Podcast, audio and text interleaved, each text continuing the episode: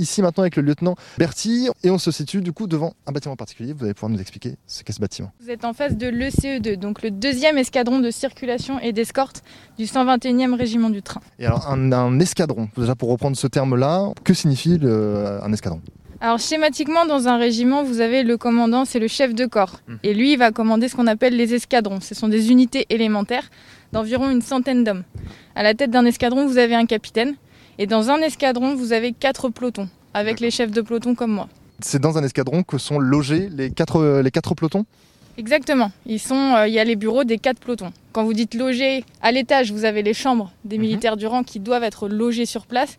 Et le rez-de-chaussée, là, est dédié aux bureaux. Euh, Vous, votre fonction ici, c'est vous- cette semaine, vous dirigez l'escadron Vous dirigez le- l'escadron, c'est ça? Alors c'est particulier pour moi cette semaine. Moi, mon rôle est bien d'être chef de peloton, donc OP24, donc une trentaine de personnel, un des quatre pelotons euh, de l'escadron.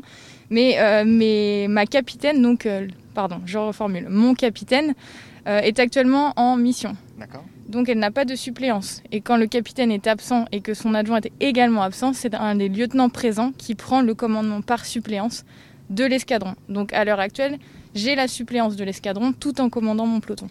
Et justement, en termes de, en termes de mission quotidien, de rôle au quotidien, comment ça se passe de diriger un peloton et de diriger, même euh, en intermittence, un escadron Alors je vais pas développer sur euh, le commandement de l'escadron parce que c'est juste de la suppléance. Par contre, le chef de peloton, lui, au quotidien, il a deux casquettes. Il a bien une casquette typiquement militaire, technique et tactique, notamment quand on part sur des projections ou de l'instruction.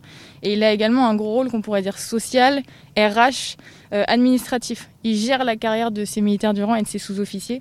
Il gère leur promotion, il gère leur quotidien.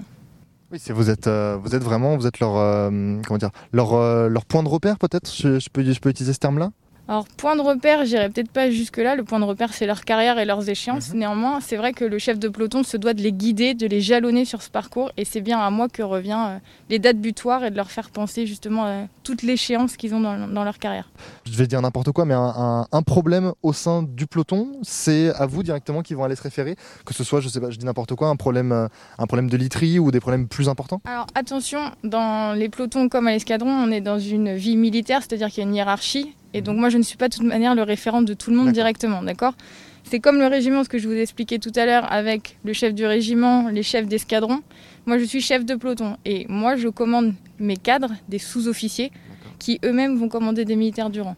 Donc selon la gravité des faits ou le fait à faire remonter, ils passeront par leur chef de groupe, les sous-officiers, qui eux me rendent compte. Effectivement, c'est pas à moi, chef de peloton, de gérer la literie du, du personnel.